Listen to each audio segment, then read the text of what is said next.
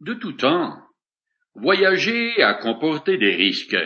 Aujourd'hui, sous nos tropiques, on pense surtout aux accidents de la route, et il est vrai que c'est de loin la méthode la plus dangereuse de se déplacer. Dans l'Antiquité, un chariot tiré par des chevaux et lancé à toute vitesse pouvait se renverser, mais ça concernait essentiellement les sportifs et les soldats. Par contre, les longues traversées en bateau comportaient un réel danger, car les naufrages étaient monnaie courante. L'apôtre Paul, qui a coutume de braver la mort d'une manière ou d'une autre, s'est trouvé sur un navire à long cours qui s'est échoué sur l'île de Malte. Ce genre de désagrément, ainsi que d'autres, lui est arrivé au moins trois fois.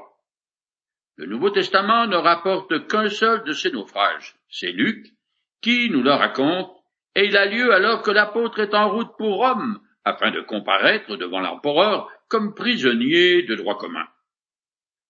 Dans le dernier chapitre du livre des Actes, Luc décrit la fin du voyage que lui, Aristarque, de Thessalonique, et Paul ont fait ensemble depuis le naufrage du navire jusqu'à Rome, leur destination finale.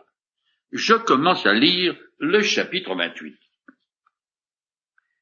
Une fois hors de danger, nous avons appris que notre île s'appelait Malte. Les barbares, qui ne parlaient pas le grec, nous ont témoigné une bienveillance peu ordinaire. Ils ont allumé un grand feu, et nous ont tous accueillis à sa chaleur, car il s'était mis à pleuvoir, et il faisait froid.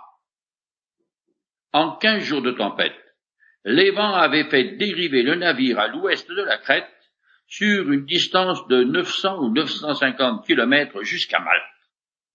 Cette île se trouve à 300 kilomètres de l'Afrique et à 95 kilomètres au sud de la Sicile, dont elle dépendait alors administrativement. Quand ils ont découvert qu'ils étaient à Malte, ils se sont certainement réjouis, car ils étaient proches de l'Italie, surtout que pendant la tempête, ils avaient craint d'être jetés très loin sur les côtes de l'Afrique. En même temps, tous les passagers constatent que l'apôtre Paul est un véritable prophète puisqu'il a prédit qu'ils échoueraient sur une île. Grâce à ses ports bien protégés et à sa centaine de kilomètres de côte, Malte était un carrefour commercial. Sa position stratégique fut exploitée par les Alliés durant la Seconde Guerre mondiale qui en firent une base de sous-marins et un aéroport.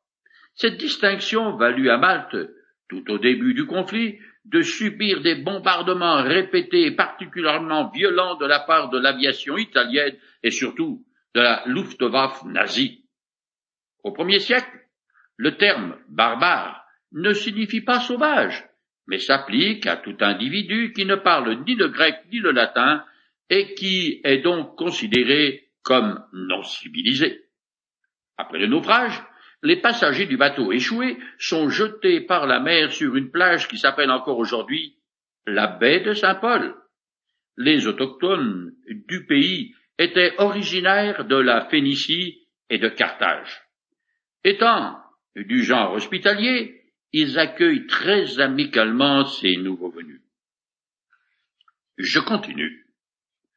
Paul avait ramassé une brassée de bois sec, et il allait la jeter dans le feu quand la chaleur en fit sortir une vipère qui s'est accrochée à sa main.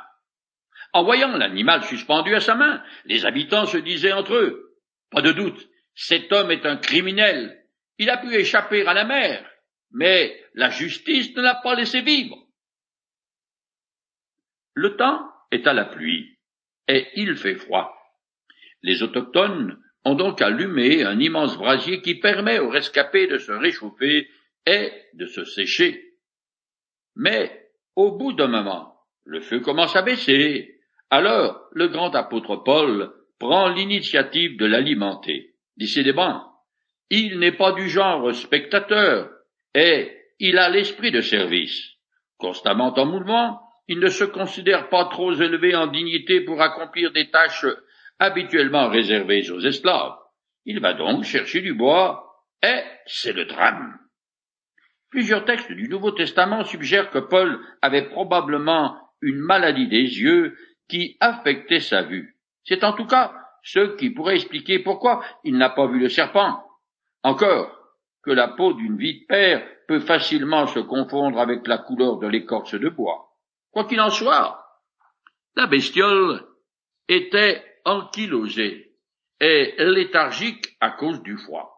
Mais une fois à proximité du brasier, la chaleur réveille la vipère de sa torpeur. Et, constatant qu'elle va au bûcher, elle se rebiffe, s'agrippe avec euh, ses dards et mord l'apôtre au moment où il va la jeter avec euh, la brassée de bois dans le feu. La réaction des autochtones est tout à fait conforme à la perspective dichotomique du monde de la plupart des païens et à la croyance superstitieuse, animiste, qui divise la réalité en deux camps. Le bien d'un côté et le mal de l'autre. C'est ou l'un ou l'autre, et il n'y a pas de milieu.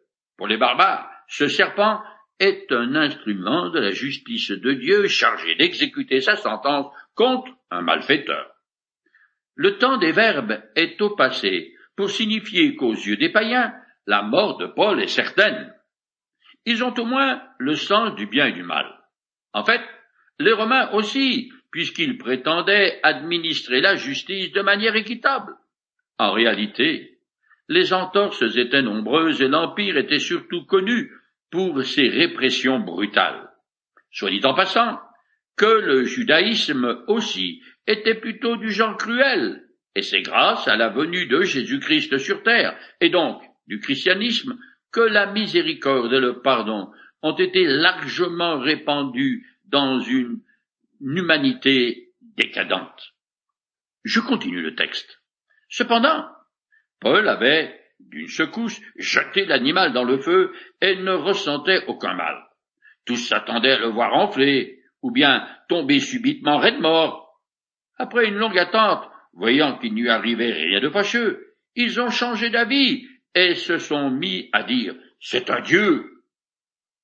C'est la deuxième fois qu'un incident similaire arrive, mais dans l'ordre inverse. La première fois, lors de son second voyage missionnaire, Paul et son compagnon Barnabas arrivent dans la ville de Lystre, au sud de l'actuelle Turquie. Là, les habitants les prennent tout d'abord pour des dieux, à cause des guérisons qu'ils font. Ils donnent à Paul le nom de Hermès ou Mercure, et à Barnabas celui de Jupiter. Mais ensuite, la foule change d'avis, les considère comme des criminels et se retourne contre eux. C'est alors que Paul est lapidé et laissé pour mort. Les barbares de l'île de Malte ne sont pas aussi dangereux. Ce sont des non-violents, mais théologiquement tout autant dans l'erreur que les païens de l'Istre. Ils s'attendent à l'effet habituel dans pareille morsure, voir la victime enflée sous l'effet du venin pour finalement s'écrouler raide morte. Eh bien, cette fois-ci, Paul ne souffre pas des conséquences de cette morsure, ce qui est en soi un miracle qui correspond à l'accomplissement d'une prophétie que Jésus-Christ avait faite aux apôtres, juste avant de quitter cette terre. Je la cite. Voici les signes miraculeux qui accompagneront ceux qui auront cru. En mon nom, ils chasseront des démons, ils parleront des langues nouvelles, ils saisiront des serpents venimeux, ou, s'il leur arrive de boire un poison mortel, cela ne leur causera aucun mal. Ils imposeront les mains à des malades, et ceux-ci seront guéris. Je continue le texte. Tout près de là se trouvait un domaine appartenant au premier personnage de l'île nommé Publius. Il nous a accueillis très aimablement et nous a offert l'hospitalité pendant trois jours. Or son père était justement cloué au lit par la fièvre et la dysenterie. Paul s'est rendu à son chevet, a prié en lui imposant les mains et l'a guéri. Après cela, tous les autres malades de l'île venaient le voir et ils étaient guéris eux aussi. Cela nous a valu toutes sortes de marques d'honneur et, quand est venu le moment de reprendre la mer, on a pourvu à tous les besoins de notre voyage. Publius est seulement un prénom, ce qui ne suffit pas pour désigner un haut fonctionnaire romain. C'est évidemment un grand personnage, mais indigène. Cependant, il se peut aussi qu'il représente la magistrature romaine. Publius entend parler de Paul soit par le centenier qui doit le garder, soit par la rumeur publique. Dans sa souveraineté de Dieu, son père est malade, ce qui donne à Paul l'occasion d'exercer son don d'apôtre en la guérison et en effectuant beaucoup de guérisons dans l'île, qui lui servent de tremplin pour répondre à la bonne nouvelle de Jésus-Christ. Je sais bien que Luc ne le dit pas, mais connaissant le feu sacré qui anime Paul, on peut être certain qu'il annonce le chemin du salut à tous ceux qu'il rencontre. Ils sont restés environ trois mois sur l'île, c'est-à-dire jusqu'à la fin de la mauvaise saison pour la navigation. Suite à quoi, plein de reconnaissance, les Maltais leur donnent tout ce dont ils ont besoin en signe de remerciement pour les bienfaits reçus. Il y a eu les guérisons, bien sûr, mais surtout et aussi la voie du salut que l'apôtre leur a expliquée. On peut être sûr que beaucoup de ces indigènes ont aussi obtenu la vie éternelle par la foi en Jésus-Christ. Comme en ce bas monde, tout a une fin. Au bout de trois mois, les voilà repartis. C'était quand même drôlement pratique de pouvoir voyager en compagnie de Paul, parce que ces dons miraculeux lui ouvrent toutes les portes. Je suppose qu'aujourd'hui, l'apôtre serait accusé d'exercice illicite de la médecine, ce qui lui vaudrait beaucoup d'ennuis. Ce récit de la traversée de la Méditerranée de Jérusalem à l'île de Malte en direction de Rome est plutôt long. Si Luc n'est pas avare de détails, c'est probablement parce que c'est un événement important de la vie de Paul dont il a été témoin. Comme je l'ai dit, le naufrage sur la côte Malte est le seul qui nous est rapporté par le Nouveau Testament. Mais on sait qu'au cours de ses nombreux voyages, l'apôtre en a connu d'autres. C'est lui-même qui le dit dans une de ses lettres où il passe en revue la vie qu'il a menée en tant que serviteur de Jésus-Christ. J'ai déjà cité ce passage plusieurs fois, mais il est tellement stupéfiant que je le rappelle une fois encore. Trois fois, j'ai été fouetté. Une fois, lapidé. J'ai vécu trois naufrages. J'ai passé un jour et une nuit dans la mer. Souvent en voyage. J'ai été en danger au passage des fleuves, en danger dans des régions infestées de brigands, en danger à cause des juifs, mes compatriotes, en danger à cause des païens, en danger dans les villes, en danger dans les contrées désertes, en danger sur la mer, en danger à cause des faux frères. J'ai connu bien des travaux et des peines, de nombreuses nuits blanches, la faim et la soif, de nombreux jeûnes, le froid et le manque d'habits.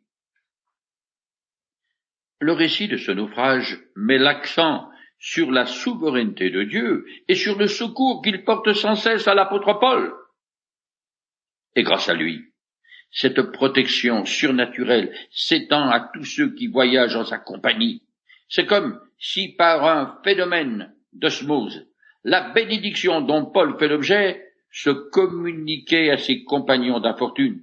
Certes, les difficultés furent nombreuses et redoutables, mais grâce à Dieu, le désir de Paul de se rendre à Rome, qui fut rendu possible par son appel à César, est sur le point de se réaliser.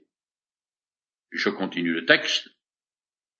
C'est seulement trois mois plus tard que nous sommes repartis à bord d'un bateau d'Alexandrie à l'emblème de Castor et Pollux, qui avaient passé l'hiver dans un port de l'île. Nous sommes sans doute vers la fin de février et peut-être même au début mars. Le groupe emprunte maintenant un autre céréalier qui avait fait escale à Malte pour y passer l'hiver. C'est la seconde fois que le centenier trouve un vaisseau d'Alexandrie frété pour l'Italie et y embarque ses passagers. Ce n'est guère étonnant, parce que l'Égypte expédiait ses blés et autres produits dans tout l'Occident et surtout à Rome. Dans la mythologie grecque, Castor et Pollux sont deux fils jumeaux de Jupiter qui font partie de la constellation des Gémeaux. Ces dieux, peints ou sculptés à la proue, sont censés protéger les marins. Luc nous donne ce détail pour établir un contraste entre la foi chrétienne, en la personne de Jésus-Christ, et les superstitions païennes des populations de l'Empire romain. Je continue. Nous avons fait escale pendant trois jours à Syracuse. De là, nous avons longé la côte jusqu'à Reggio. Le lendemain, le vent du sud s'est levé et, en deux jours, nous avons gagné Pouzol. Dans cette ville, nous avons trouvé des frères qui nous ont invités à passer une semaine avec eux. Et c'est ainsi que nous sommes allés à Rome. Luc retrace soigneusement le voyage. Paul et tous les passagers prennent la mer en direction de la Sicile et abordent à Syracuse, la ville principale de l'île où ils restent trois jours parce que le navire doit sans doute y décharger des marchandises. Ensuite, ils font escale à Reggio, une petite ville portuaire de la côte sud-ouest, tout en bas de l'orteil de l'Italie, et à une centaine de kilomètres de Syracuse. Là, il semble avoir attendu que le vent du midi se lève pour faire voile vers le nord, puis ils ont passé par le détroit de Messine, entre l'extrême sud-ouest de l'Italie et la Sicile. Tous ces noms se trouvent sur une carte de l'actuelle Italie. C'est ainsi qu'ils parcourent environ 300 kilomètres jusqu'à Poujol, dans la mer de Naples. Cette ville est l'un des deux ports italiens où les navires égyptiens déchargent leurs cargaisons de blé et autres vituailles. Dans l'une de ses lettres, le philosophe écrivain Sénèque décrit les foules qui se rassemblaient sur la jetée de ce port quand un céréalier arrivait. De Naples, il ne reste plus à Paul que 245 kilomètres à parcourir avant d'arriver à Rome, la ville impériale. La croisière n'a pas été de tout repos. Mais au moins, pour Paul, elle se faisait aux frais de la princesse. C'est l'empereur qui règle toutes les notes de frais. Mais avant d'entreprendre la dernière partie de ce très long voyage qui fut périlleux, l'apôtre est chaleureusement reçu pendant une semaine par les chrétiens de la ville.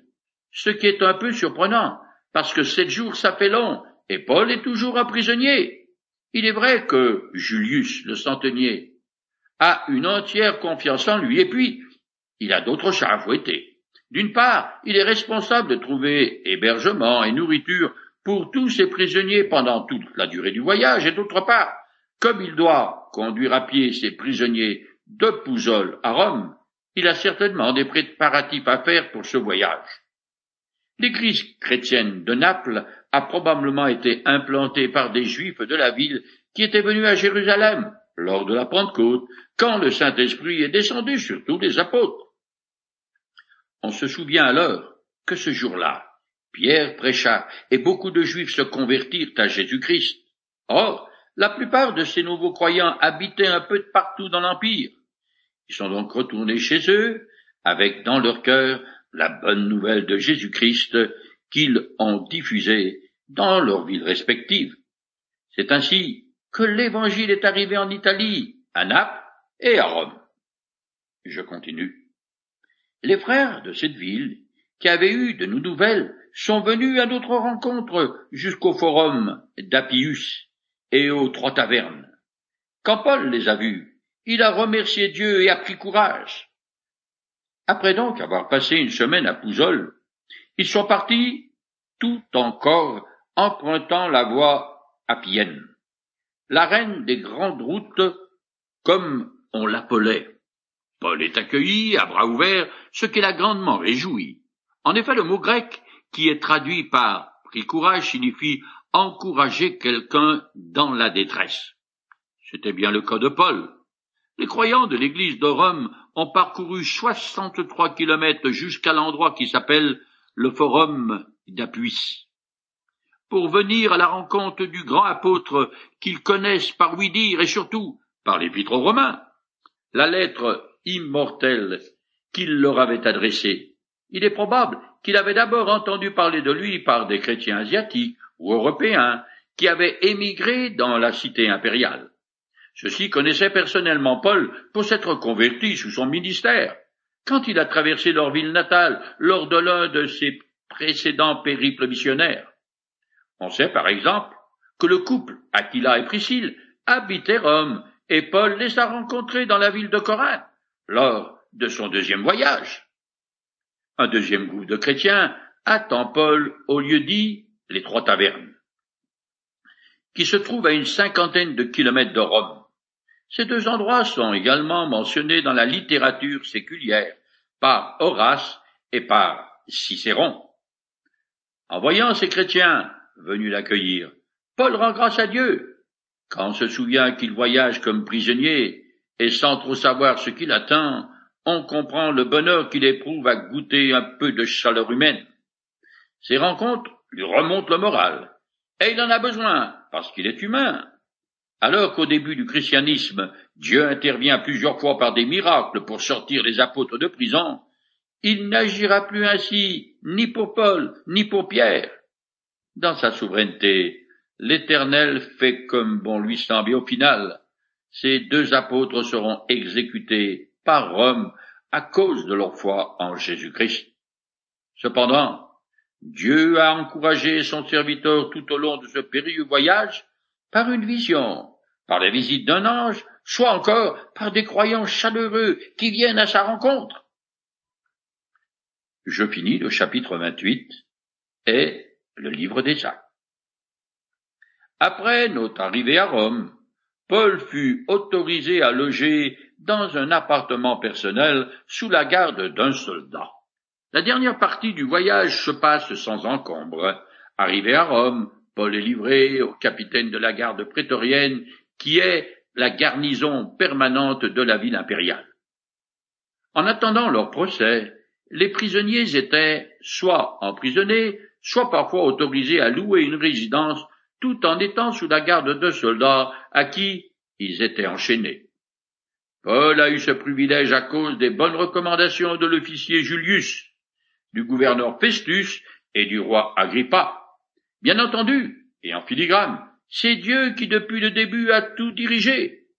Dans sa souveraineté, il a décidé que Paul irait à Rome et aurait toute liberté de faire connaître la bonne nouvelle de Jésus-Christ à qui voudrait bien entendre ce ne sont pas les difficultés qui ont manqué à l'apôtre, que deux fois il a été en danger de mort et à deux doigts de périr de façon violente.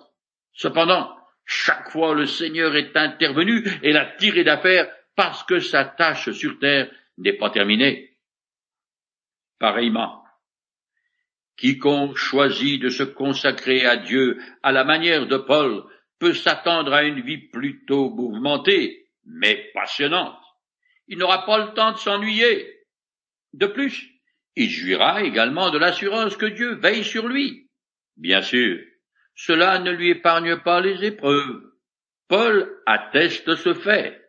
Cependant, si je vis en me confiant en Dieu, quoi qu'il m'arrive, je peux rester serein, car je suis certain que Dieu est présent à mes côtés.